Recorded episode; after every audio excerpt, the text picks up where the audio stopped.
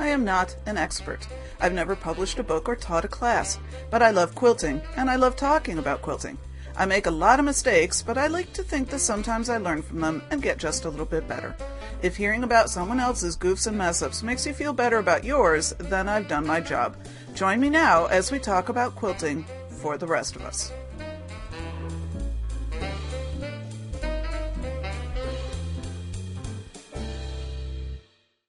Hey, I'm Sandy and I'm a quilter, and welcome to episode 125, in which I get some stuff done. And I'm recording this on Monday, May 20th, 2013. I'm not going to bother telling you what time because you're not listening to it when I'm recording it anyway, so it's really pretty irrelevant. I just returned home from my Guild annual May quilt retreat, so I've got some stuff to report on with that. And so I'm going to start out with a little bit of a Creative Bites, and then we'll talk about, I guess I've got a couple of announcements, and then I'll do my Sandy update in which I will talk about my retreat, and then we'll do some listener feedback. So here we go, because I'm going to try to get this all done before my husband gets home and we grill some pork chops on the grill on the patio, because it's a gorgeous day out. Anyway, Creative Bites. I subscribe to the Lifehacker blog. I know a couple of you folks do too, because periodically I also see you guys retweeting some of their posts. It can be an overwhelming blog to subscribe to because it posts a lot of posts in a day, but that's where something like Feedly or Blog Lovin' or whatever feed reader you use comes in really handy, because you can just kind of scan titles and just choose which ones actually interest you rather than having to slog through all of them. I would say probably out of the 25 to 30 posts that I always have to go through at one given time, because I never read them every single day, there's probably maybe 2 or 3 that I actually really want to read. But it's a good way to pick up on new technologies that are out there, new softwares, new apps, that kind of thing. But they also have just kind of general life tips. And I think this was a couple of weeks ago now, because I intended to record a podcast episode last week and just couldn't ever get to it, which I'll talk about later. But anyway, in one of the Lifehacker blog posts, they talked about another blog that somebody there had been reading by a professor whose last name, I'm sorry, I didn't write down. His first name is Cal. But it's called Do More by Planning Less, The Power of the Anti-Plan. And what he talks about in his blog is, rather than sticking to a predetermined plan about what you're going to do, try not having a plan and journaling about it as you go instead. And his argument is that when he's done that, he's actually been more productive than when he sits down and figures out in advance what he has to do. So, for example, most of us, if we've got a project to do, we will sit down and think through what are the steps of that project, when do I need to get them done, by, etc. And okay, honestly, I mostly do that in my work life, so that's what I'm thinking about. Somebody wants me to produce a new resource by X date. I sit down, and the first thing I do is I figure out what are the steps I need to get through and when do I need to get through them by to stay to that goal. And generally that ends up in a spreadsheet, and then that ends up being on my task list, and then I end up having to move it around from day to day because I never quite get to it when I expect to get to it. But I always make my deadlines. What he talks about is, rather than approaching something that way, is you just dive into the project. You just start doing it. You don't sit down and make all your lists and all your deadlines and all your goals and all that kind of thing. You just start doing it. And then each day that you work on that project, you journal about what you've done and what you still need to do. And what he says is that by throwing out all of those rules and just diving in and adapting as you go, because of course, if you don't have your plan in advance, you know you're going to be kind of making it up as you go along. What it does is it helps you kind of be more flexible and be able to embrace those serendipity events that happen as they go, and you might actually even approach the project more deeply than you would otherwise. And he says, now he's done this a few times in his life, and then goes back to doing it kind of the standard way that we're all used to, by thinking it out ahead of time and planning it.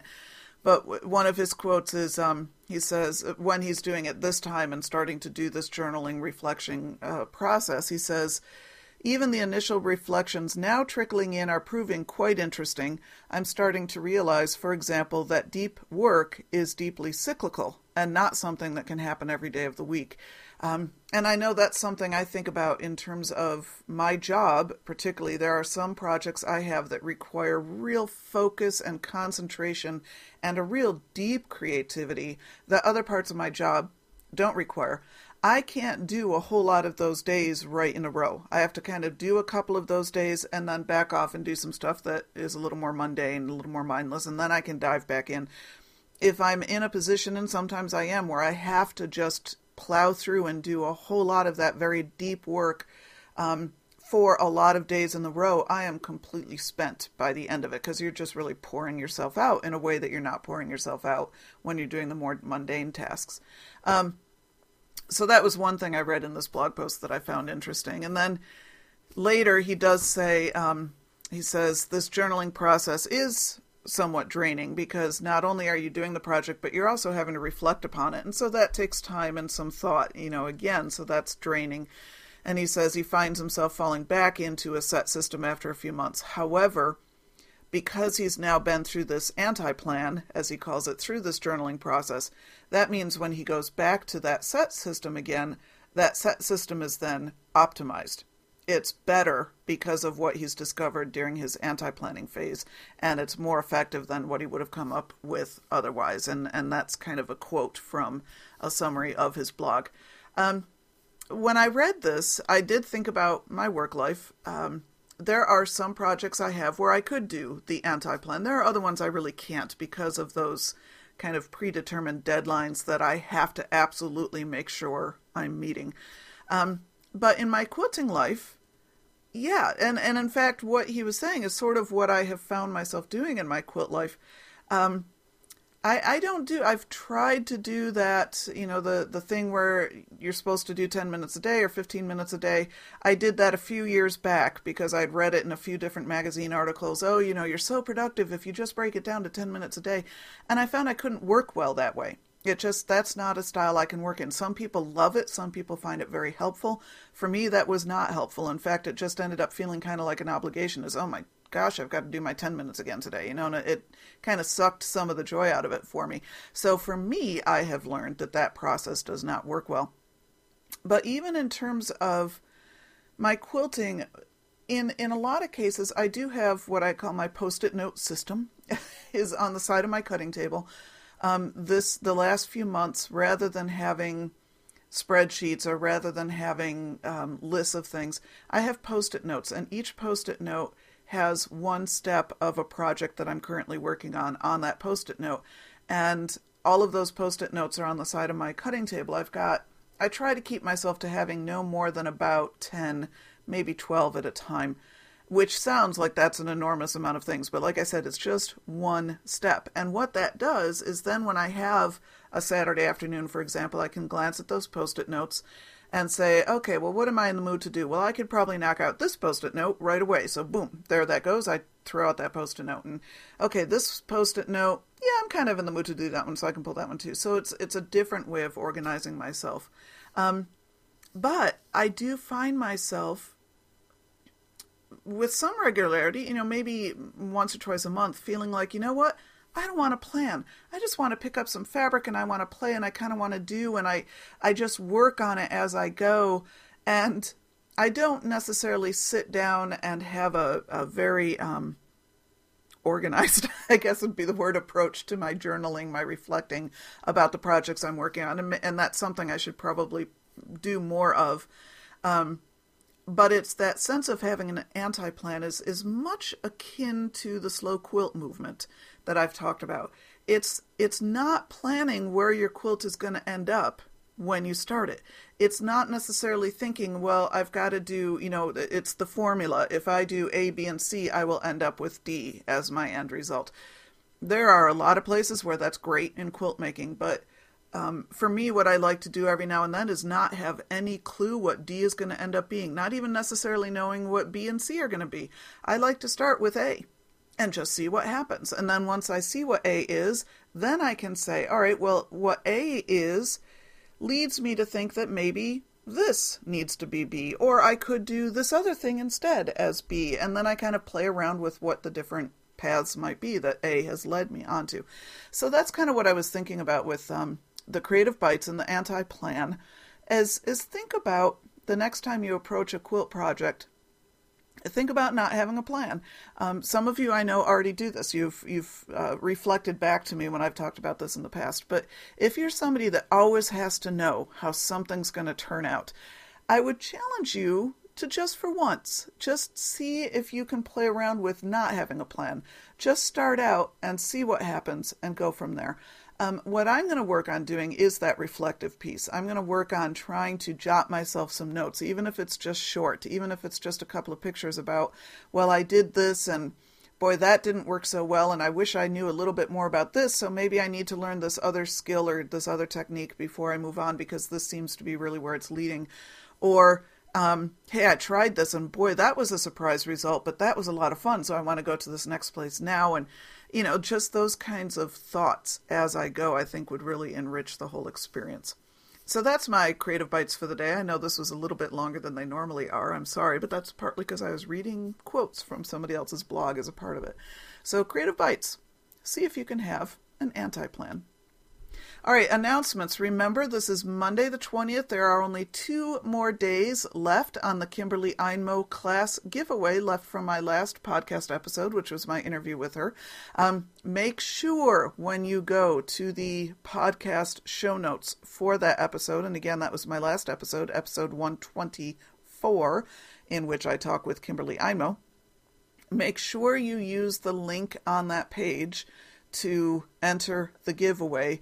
You are not entering the giveaway by leaving a comment. You're just talking to me by leaving a comment, which is equally as fun and rewarding, of course. But in any case, a lot of you have left comments, which I really appreciate. Some of your comments read a little bit like you might think you were entering the giveaway by leaving that comment. So if you've left a comment but did not use the link to the Craftsy giveaway on the show notes, make sure you go back and do that, because I wouldn't want you to miss out. Otherwise, I have thoroughly enjoyed reading everybody's comments. Also, remember the Project Hope online quilt show that is being co-sponsored by myself and Sandy of Quilt Cabana Corner Podcast. Deadline for that is end of June. That's only a few weeks away. Can you believe it? We are already partway through May, almost all the way through May. I'm astounded, frankly. Anyway, don't forget the Project Hope Online Quilt Show, and both of us have information about it on our blogs, so do check both of our blogs. Just search Project Hope and you'll come up with it. I am partway done with mine. Sandy has already done hers, and a few other people have done theirs. So even if you don't want to do it, use the link to the Flickr group that's in that explanation about the quilt shows, the online quilt show, so that you can go see what everybody else has done, because there are some really incredible pieces in there. Very moving, very meaningful. I am loving seeing what you're all coming up with. A little bit more locally, if you live in driving distance of the Western New York, of Rochester, New York, the Genesee Valley Quilt Club Quilt Show is coming up in a few weeks. It is a really remarkably large show for a quilt guild. They've got classes, they've got vendors. I think I heard something recently about they had over 50 vendors. It's held at the RIT, the Rochester Institute of Technology campus, and I will post a link to the GVQC website for the show on the show notes to this episode. The dates are May 31st to June 2nd, 2013. The theme is Magical Threads Inspired Stitches. So again, that's Friday, May 31st, 9 to 5, Saturday, June 1st, 9 to 5, and Sunday, June 2nd, 10 to 3.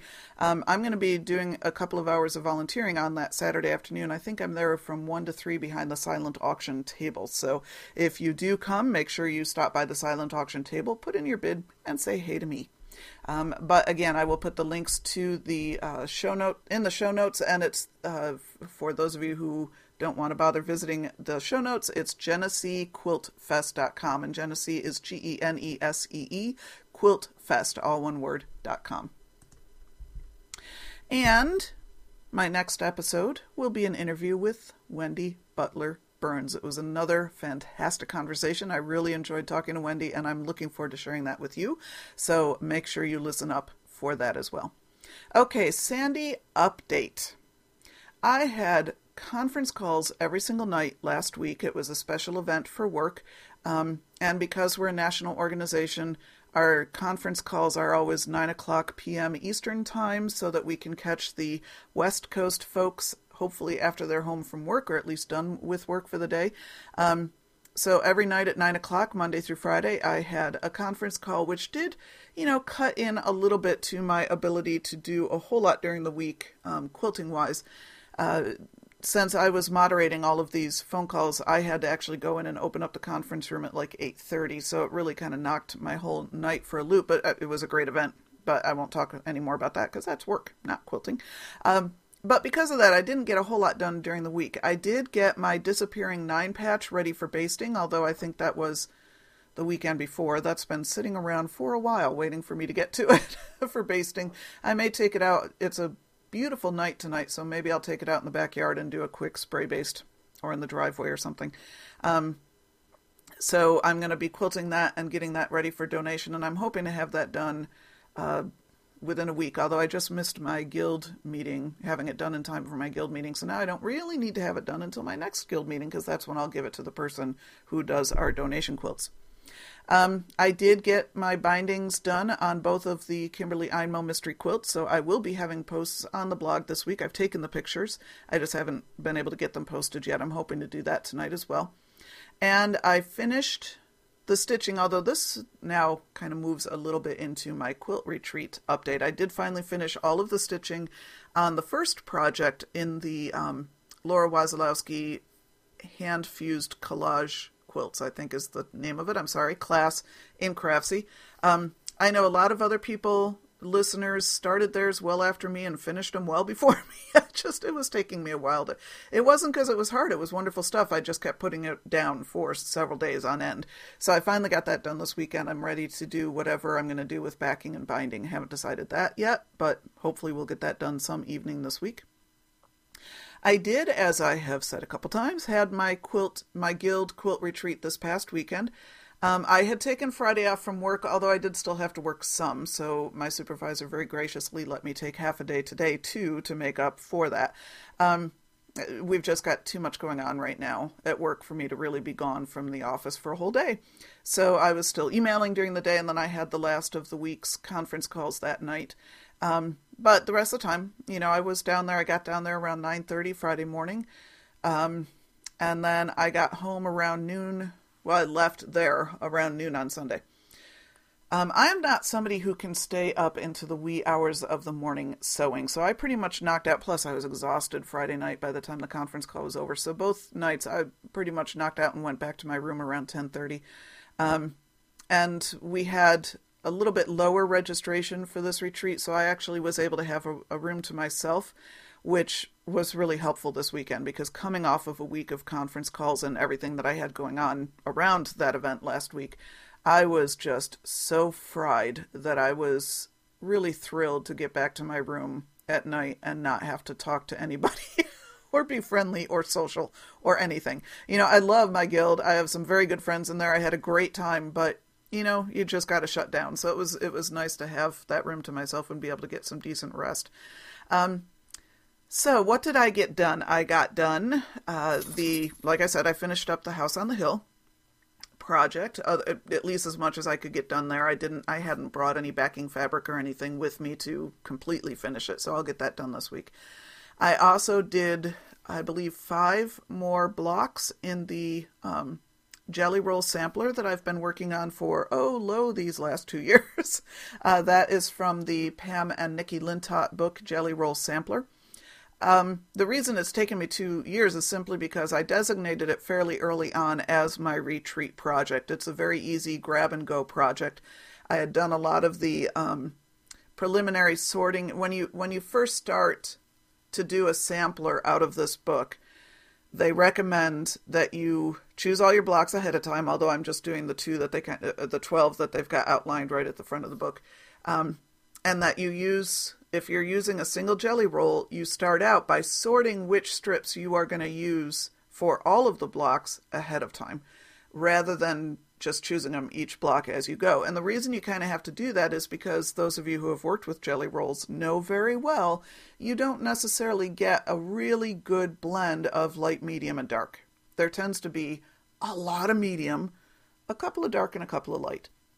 So I did commit, as you know, I have this way of setting up rules for myself, parameters for myself when I start a project, because I kind of want to challenge myself to, I feel like sometimes those parameters will push me beyond my comfort zone a little bit and teach me things that I wouldn't naturally learn if I just, did my druthers every time.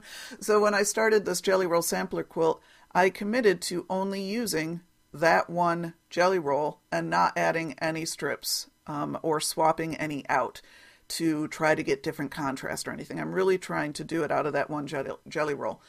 I might have had to add a strip or two just to get the right number. I don't remember now. I have a vague recollection of adding a strip, but that might have been a different, because I did my mother-in-law's tulip quilt at the same time, which I actually got done. I did that one in a couple of months, and I was sorting them both at about the same time, so that might have been another quilt. So I'm sorry, I completely ignore everything I just said in the last 2 minutes. This one is a jelly roll that I now don't remember. It's a Moda, but I don't remember the line. It's got sort of a very shabby chic feel to it.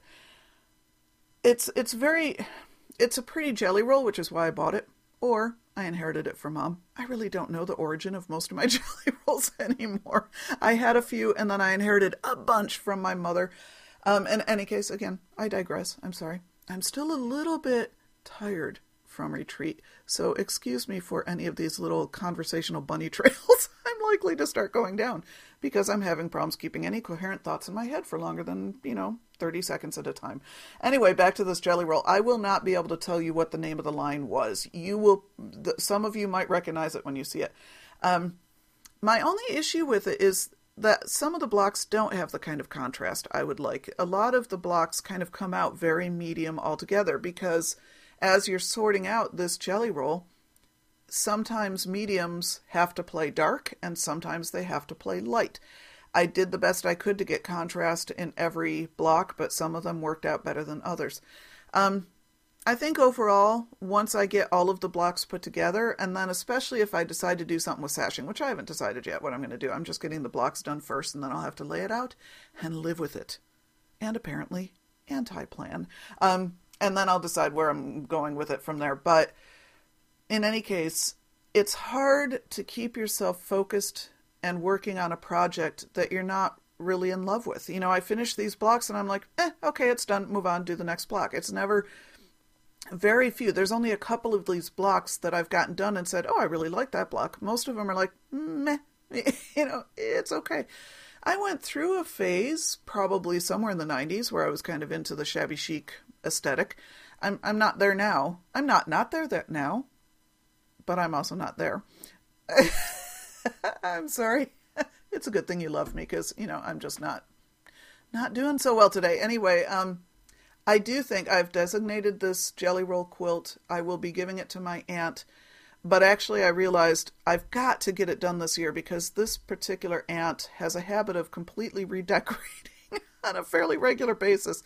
And right now it would go beautifully in her living room. But her living room has been the same colors for probably about 2 years. And I'm thinking by the time I finally get this puppy done, she'll have repainted and it won't go with anything. So I've really got to, plow through and get it done. So in any case, that was a very long story to say I'm up to 9 blocks now. Woohoo, I've got 3 to go. I do actually now have them laying out the strips for the next 3 blocks. I have them hanging in my visual sight so that I will actually start working on them, because I'm not going to be at a retreat again until next February. So I've really got to just get these things done. And that actually was most of my time on retreat, because every one of those blocks probably took me a minimum of an hour and a half, if not 2, to get done. They've got a lot of pieces, to them. So anyway, that was probably my most significant accomplishment. I threw together a couple of pillowcases as well. I'd had some fabrics set aside on the corner of my cutting table for several months now, waiting to be turned into pillowcases. So I took those with me and just whipped those out. And, you know, I got two pillowcases done in much less time than it would take me to do one of those jelly roll blocks. So the jelly roll blocks, kind of what I did was I would do one and then I'd do something else. And then I'd do another one and then I'd do something else. So I was kind of going back and forth. Another quilt retreat project I got done was this adorable kit that I had bought in Paducah to make a tea bag caddy.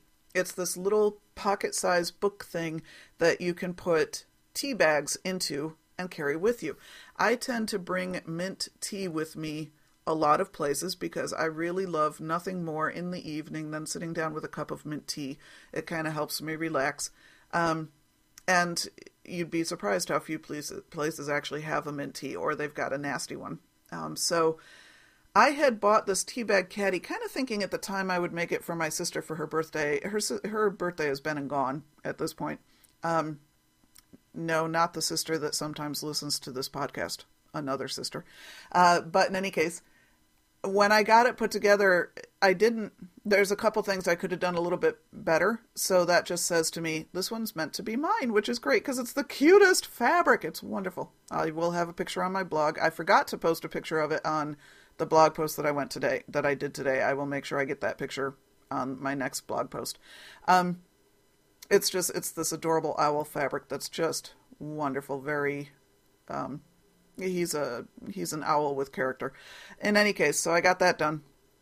And then that one went viral because after I finished mine, there were four of us kind of all sitting in this one set of tables, and two of the other women in the set decided they loved it. So one of them made four of them right away for friends of hers to use as gifts, and the other one made one for her, just for herself, I think. So it was kind of funny that this one thing suddenly became kind of the project of the week for our little set of tables.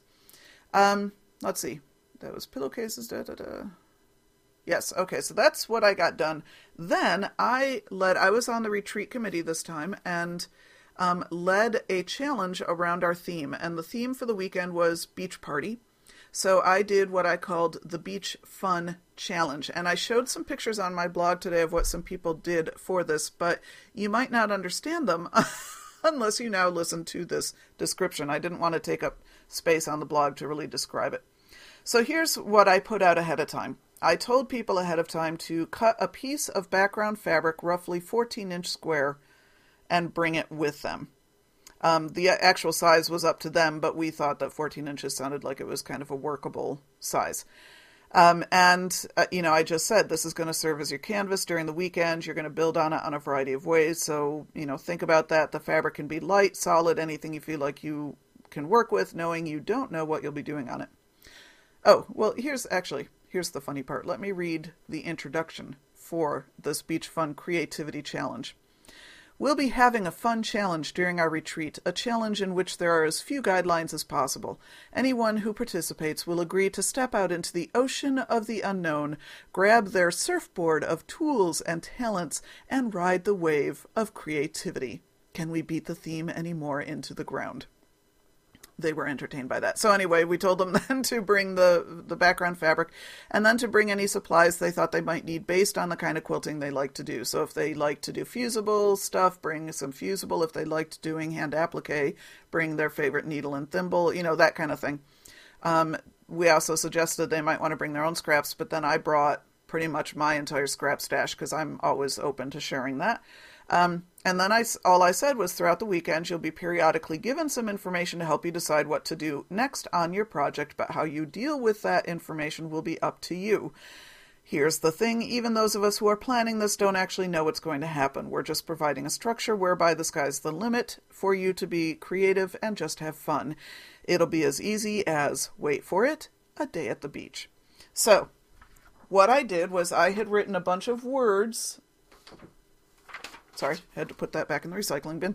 I had ahead of time come up with a list of words that had something to do with a beach, beach days, beach fun. And then I put all those words in a brown paper bag, and twice during the weekend, once on Friday afternoon, once on Saturday morning, I had people draw a word from just one word, so everybody was using the same word from that, and then people had to somehow be inspired from that. So the first words that got drawn were bucket and shovel. That was the one that got drawn on Friday afternoon. And what I had to keep reminding people is don't take it literally. I mean, you can if you want to. If you want to put a bucket and shovel, if you want to do a beach scene with a bucket and shovel, that's fine. That's what you want to do. But you don't have to take it literally. You can just do a word association with yourself. What does the words bucket and shovel remind you of? And one of the women at my set of tables there said, well, the first thing that came to mind was when my sister and I were kids and we were picking strawberries in a field with buckets. And then we saw a snake and we had to beat it to death with a shovel. And she looked at me and she goes, I don't think I want to put a snake on my project. So the rest of the weekend we were teasing her about beating things to death with a shovel. But anyway, so then the second word that got drawn on Saturday morning was beach ball. And then for the third word, what I did instead than a word is I had bought three different types of rubber duckies from Oriental Trading Company. If you have never seen the rubber duckies that are available through Oriental Trading Company, they are so much fun. They have all these different themed duckies. So I had bought, I don't remember what they were all called. One was dinosaurs, one was monsters, and then one, they just had goofy facial expressions and fuzzy hair on the top, you know, kind of like the old troll dolls, but these were ducky versions. And so I bought these three different ones, mixed them all up and threw them in a bag and had people draw one blindly out of the bag. And then they had to somehow be inspired by whatever ducky they had drawn. And I even had people who weren't participating in the challenge draw their duckies so that they could have one to play with, and take home as a souvenir, and they all had fun with that. My ducky was blue with these kind of fun, goofy... I said he actually reminded me of Sam. His facial expression reminded me of Doofus, my golden retriever. He had this kind of funny, half-out-of-it look on his face. And then he had this shock of purple hair sticking straight up off of his head. So... what happened with my inspiration, my beach challenge, was I took the first inspiration from bucket and shovel. I thought about it all Friday while I was working on Jelly Roll Samplers and all these other things, and wasn't really coming up with something until I woke up at 5 o'clock Saturday morning with a full-blown image in my head of what I was going to do. And it has nothing to do with the beach. But as I started thinking through it, and then as I started working on it when I got into our sew room later that morning, it became my my Project Hope online quilt show project. I did not intend that. When I first went and I knew I was going to be doing this Beach Fun Challenge, I was thinking I would also be working separately on my Project Hope online quilt show project, or kind of thinking, did I really want to do that there, because I really wanted to have a little more focus to work on that.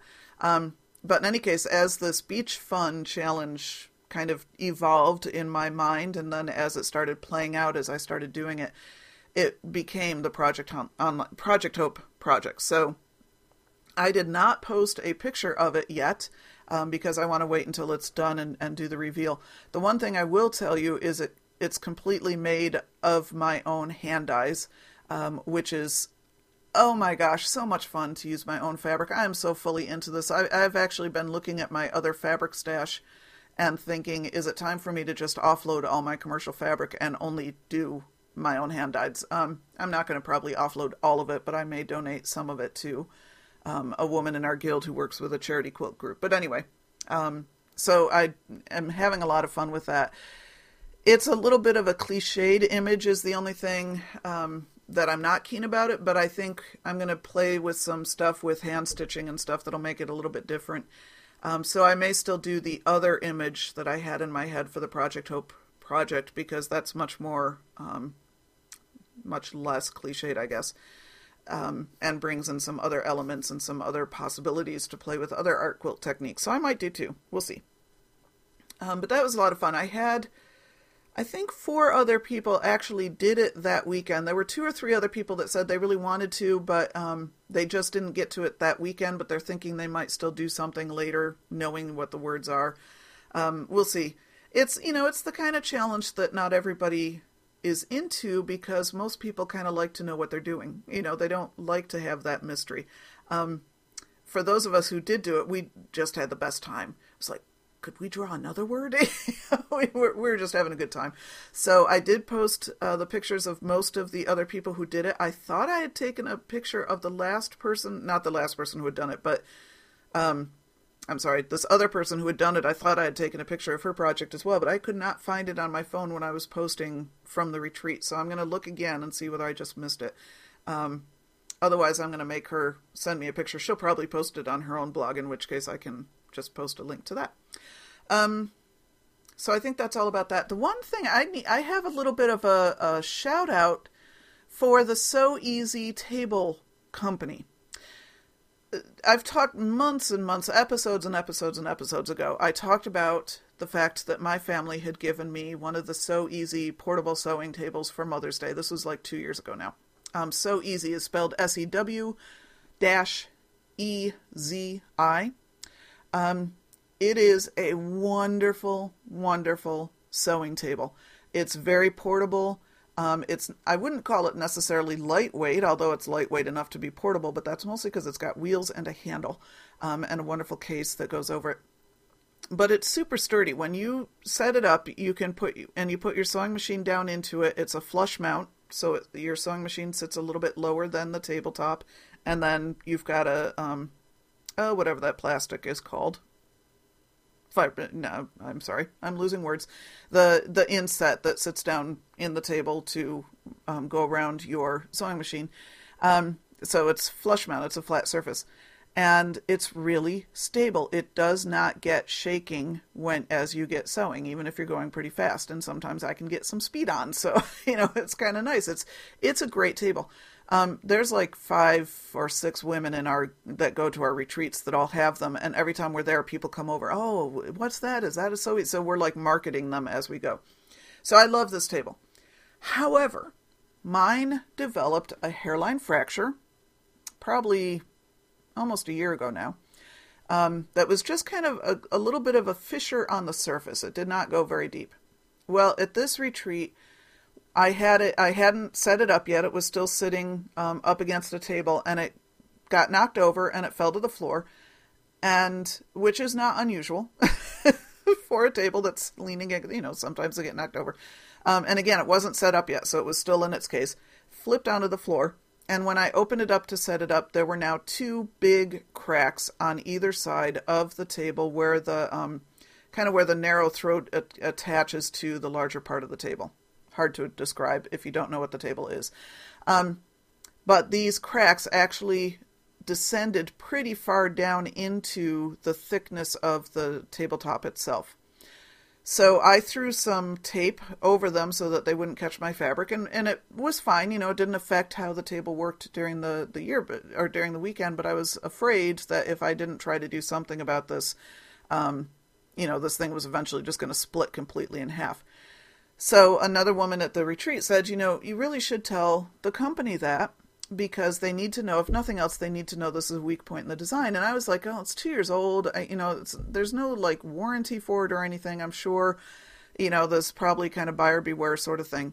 Well, taking her advice, I took some pictures of it while I was there and emailed the Sew Easy company.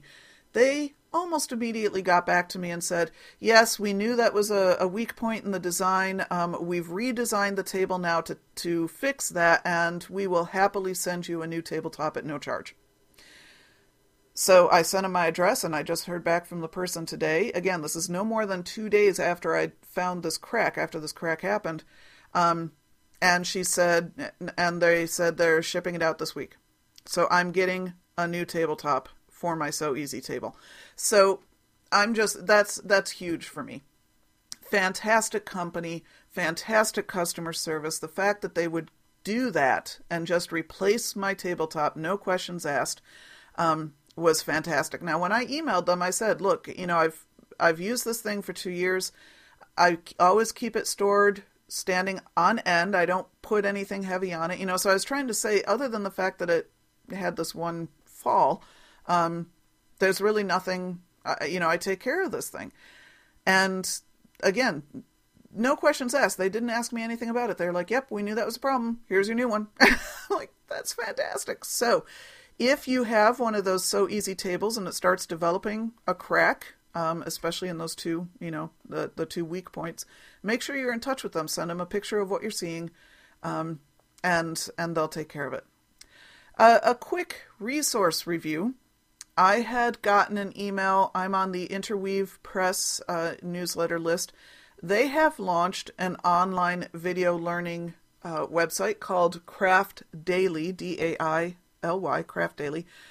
And it's, you know, I think of it as sort of their answer to Craftsy. They're trying to get into the online video learning thing. I love Interweave, by the way. I love their books, love their stuff. They do a lot of art quilt kind of stuff. I love all of that. However, I really can't say that I'm telling you to run right out and check out Craft Daily. They have 23 quilting videos right now, which are primarily art quilt techniques. That's fine by me. It does also include Quilting Art TV episodes.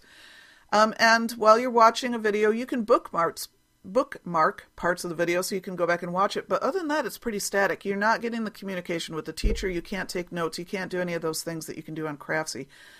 And it seems pretty pricey to me. It's $19.99 a month to be able to have access to all the videos, or $11.99 a month if you only want the quilting and sewing videos. $20 a month, or $12 a month. And that, I don't know, that just seems steep to me. You know, when I can go and buy a class at Craftsy, well, depending on how much, you know, you get them on sale. I think the most I've ever paid was, I think I did pay full price once, which was $40, but then that's my, you know, that's for the rest of my life. And then I'm not paying for videos I don't want, which is the problem with the monthly fee, is you're paying to get a whole lot of videos you may not actually be all that interested in. So it is out there. If you're not familiar with Quilting Arts TV, if you're not familiar with Interweave, I do suggest you go check that out. I'm not entirely sure I can really recommend this Craft Daily thing. It seems pricey to me for basically watching online videos. I don't know. Anyway, I'd be interested if any of you do have the subscription to Craft Daily, and if you love it, convince me. I'm always open to that. And here's a non-quilting suggestion. If you have not watched the video series on YouTube by Geriatric1927, that's his username, Geriatric1927, you're missing something. He is an older man from the UK, and he just talks about life. They're really wonderful videos. They're, you know, about 5 minutes on average. He's got some that are longer than that. But I was just watching his recent episode. I can't say it's his most recent now because I haven't watched in several days, but he did an episode where he said he'd found some old pictures from his childhood and he was kind of flipping through them. And then he went on this whole thing about his childhood dog, and his memory about his childhood dog. He ends up talking about living in, I'm assuming London, but he doesn't specify being in London, but being bombed during the war. And this dog was the thread of the story. It was just really wonderful. Not only I love hearing people's memories of their childhoods, but it was also kind of this part of history, and you're getting this very personal viewpoint on it. So again, that's Geriatric1927. If you haven't watched him, go check him out. Listener feedback. I've gotten a lot of comments, so I can't really respond to every single one of them, but I'm going to certainly say thank you. Thank you to Marissa One by One, who commented on my Kimberly Einmo quilts in Flickr, but they're still in the super secret handshake group right now. I have not posted them publicly yet. Thank you so much to Connie, who commented on episode 123, in which I went to Paducah, and she says she has listened to every one of my podcast episodes, some of them more than once, which is impressive, Connie. And she says it's nice to know that there are others that just enjoy the doing as much, or maybe more, than the having, and she's talking about quilts, of course. And I do. I enjoy the process more than the product, so that's a lot of fun. And Paula commented on episode 124, in which I talked with Kimberly Einmo. She said she really enjoyed the interview, and she solved the issue of the low volume that I had mentioned at the beginning of my episode. She said if you listen to it with earphones, it's perfect. So thank you for that, Paula. Thank you also to Marianne, and yes, you do need to check out Craftsy classes. Thanks to Kim, the quirky quilter, who compared me, who said I was the Barbara Walters of quilting, which, oh, I could make a joke about that, but I won't. Thank you for that. Judy, thank you so much, and she appreciates the topics that I often cover. And Judy, if you ever have any suggestions for topics, please lay them on me. Sometimes I can run out of ideas. And Tori said she enjoyed the interview, as also when Katie of Katie's Quilting Corner also interviewed the amazing Einmo, as Tori said. Tori has one of her books and both of her tools, and is really looking forward to trying to put some perspective into her quilts, so I appreciate that. Jane says, I exercised with her today, which is good because I haven't been getting a lot of my own exercise this weekend. You know, your quilt retreats. We did take a walk one day, but other than that, she said, keeping things in perspective is so important. I often tell my beginning quilting students, it's your quilt, do it your way, and if it doesn't work and you want to try something else, I will show you what I know. Other than emphasizing good construction techniques, I try not to interfere with any other choices. And she says, when I first heard perspective in the interview, I thought you were going to talk about not letting quilting taking over your life. In that case, I've lost a lot of my perspective. And she is trying to follow me on Twitter. Again, Sandy Quilts on Twitter, Sandy with a Y, Quilts with a Z. And I will find you, Judy, or Jane, I'm sorry, Jane, and track you down. And I will follow you as well. Thank you so much to Shelley also. She would love to win one of Kimberly Einmo's classes. She thinks she'd take other, but she'd probably choose the Magical Jelly Roll class because she did a swap of strips with her guild last year, which is exactly why I chose the same class. I'm trying to use up a lot of scraps as well, strips as well. Jane, another Jane, also enjoyed the conversation with Kimberly and said she seems like such a genuine, down-to-earth person and really nice. She really is. I think she really, really is. Thank you to Daisy, and I'm sorry, I'm not sure which Daisy this is. There is nothing that indicates which of the several Daisies that listen to our to this podcast it is. She says she loved the interview, but she says, when you first announced the Project Hope online show, I thought it was a fantastic idea, but didn't think I'd be able to come up with a good idea because I'd never made an art quilt and generally inexperienced at quilting, etc. Around the same time, I was struck by an idea for an embroidery design and couldn't get it out of my mind until I sketched it out on paper and cleaned up the design on the computer. It was sort of a this means something moment, though I didn't know how I wanted to use it, just that I had to get it out of my head before I lost track of it. While I was listening to the podcast this afternoon, though, it really crystallized in my mind exactly what the design means to me and that it absolutely wants to be part of that quilt I didn't think I'd be able to design.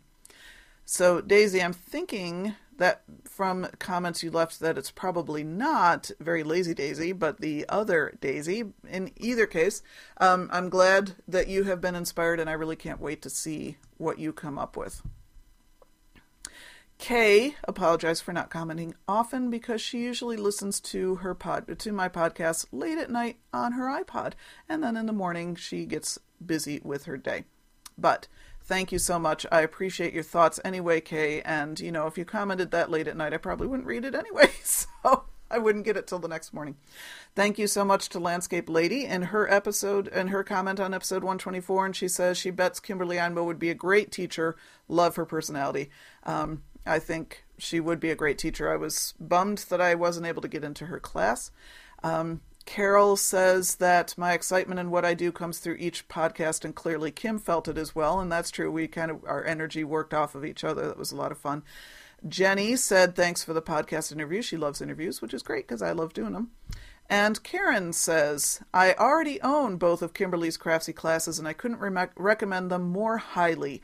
Her instructions are very clear, she works at a reasonable pace, or we have the luxury of stopping and repeating, which we don't have in a live class, and the projects are awesome. She is also so warm and friendly, you feel like you are quilting with a girlfriend. I would encourage anyone who is not familiar with Kimberly's work to enter the giveaway. So Karen, thank you for that, and everybody, listen to Karen. She knows that of which she speaks. Thank you to Carolyn, who commented on my blog post about my final hand dyes post for a bit. She liked them, and she said, I just went to Ricky Tim's seminar and his dyed fabrics were not cheap. You've come up with some lookalikes. I'm now wanting to play with dyes. They look great. Thanks for enabling my addiction. LOL. Happy to enable somebody else's addiction, Carolyn, because y'all are pretty good at enabling mine when you put your minds to it. Thank you to, this is my BFF BQF Katie, left a comment on my final hand dyes post as well. She said, thanks for sharing your creativity. Why does Sam always seem to be smiling in the pictures? He's so stinking photogenic. He is. He likes to be in my pictures. And so I finally gave in and just made him sit there so that I could get a picture of him not being blurred. Kathy Bowles also commented on my blog. Thank you for your comment. And Kati R., who says, hooray for grass and gorgeous embroidery threads. That was... in reference to where I was on the hand stitching on my Craftsy class project at that point. And Emily also commented, and she gave an update on Libby Lehman, which, by the way, at this point now, Libby's family has set up a CaringBridge link for her, which you can find, I don't know if it's on the Quilt Show website, I'm pretty sure it's on Ricky Tim's Facebook page, so they are posting now fairly regular updates through that CaringBridge website, so if you want to keep up with that, with Libby's progress, do look there. She has been moved out of the hospital. She's now in a different hospital, which where she's in for rehab, and seems to be doing really remarkably well. I don't think she was talking yet, at least not the last update I read a couple days ago, but she's definitely in communication in the way that she's able to be, which is just wonderful to hear. So check out the CaringBridge site. You could probably Google Libby Lehman CaringBridge, and you would come up with the link. Diane, thank you to Diane for posting about me persisting to make my website work, you and the engineers. I'm pretty sure it does now. I haven't heard anybody in a while say that they were having problems commenting, but I also haven't heard from tech support. So I'm going to email them sometime this week and say, you know, just ask, do you know for sure you've gotten this fixed? That it seems like it's working well, but I'd kind of like to just hear an update from them as well. And Diane also posted on another blog post and said, something tells me that there will be laughter in my interview with Kimberly Einmo, which there was.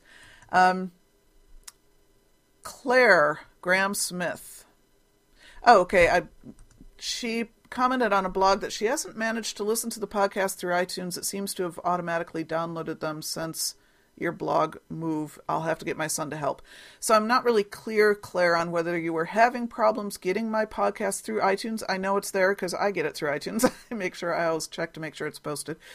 So let me know if you're still having problems with that. And she also posted an update about Libby, so thank you to that. And I want to say thank you to the following people who have subscribed to my blog by email. There's Paula and Kitty and Connie, and I cannot pronounce your name. Turgi? I'm sorry, I can't pronounce it. Christine, Kim, Anne, Judy, there's a lot of people, Jane, Marcella, I think I used to know a Marcella, so I'm assuming it's Marcella, Diane, Kathy, Susan, Barbara, Melanie, where am I, and Kimberly Einmo, subscribe to my blog. That's a hoot. Thank you to all of you who have subscribed to my blog by email. And it's a daily digest kind of thing, which right now I have set up to go out at noon because as often as not, even if I pre-post blog posts, I try to have them go out kind of around 9 or 10 in the morning. So I figure by noon it'll catch up with them. If you would rather get the email, I can't personalize it. I can only send it out once a day. So if you think there's a better time of day for me to have those go out, let me know. It's hard for me to balance when I know my blog posts are going out so that you'll get them within some reasonable time frame of them going out versus when I know people are actually going to read their blogs. So if you have another thought, let me know. Otherwise, right now, those emails go out at noon every day. And I did get an email from... Was this an email? Yes. I had posted on my blog another Lifehacker blog post that said, it's true, thinking hard really can wear you out. And I said, no wonder I'm so fatigued lately, intense days at work. And she emailed me and said, "It's good that you're going to the gym. The intensity at work will ease, and soon you'll be back to handling the rest of your life as you prefer. Your work gives juice to the rest of your life, even though it may not feel like it right now." And then she said, she commented on how much I was juggling. And actually, somebody said that this weekend at the retreat too, that they were impressed with how much I get done. And I said, you know, what really helped my productivity was having the kids move out of the house. It really, that makes kind of a big difference. It really does. So anyway, thank you, Jean, for your wonderful email and your very kind words. Thank you to everybody who commented. I really appreciate it. And again, don't forget, you've got 2 days left to enter that Kimberly Einmo giveaway. If you've already entered and you want to make sure friends of yours also enter, you know, give up on the whole trying to lessen the competition thing. We want to introduce people to Kimberly Einmo's work and to Craftsy. So please do make sure you've entered the giveaway and have also encouraged others to do so. So that's it for this episode. Email me at sandyquilts@gmail.com, Sandy with a Y, Quilts with a Z. You can follow my blog and my podcast show notes are both at the same place. You can follow me on Twitter, Pinterest, Goodreads, Facebook, Flickr, Thread Bias, Craftsy, all of those places. I'm Sandy Quilts, Sandy with a Y, Quilts with a Z. You can like the Quilting for the Rest of Us group on Facebook. You can join the Quilting for the Rest of Us Flickr group. You can join the Big Tent Quiltcast supergroup and then the Quilting for the Rest of Us subgroup. And you can join the Quilting for the Rest of Us team on Kiva and do good with your dollars. And you can find links for all of that at www.quiltingfortherestofus.com. And until next time, when I'm talking to Wendy Butler Burns, go get your quilty on. Quilting for the Rest of Us is dedicated to Shirley. Love you, Mom.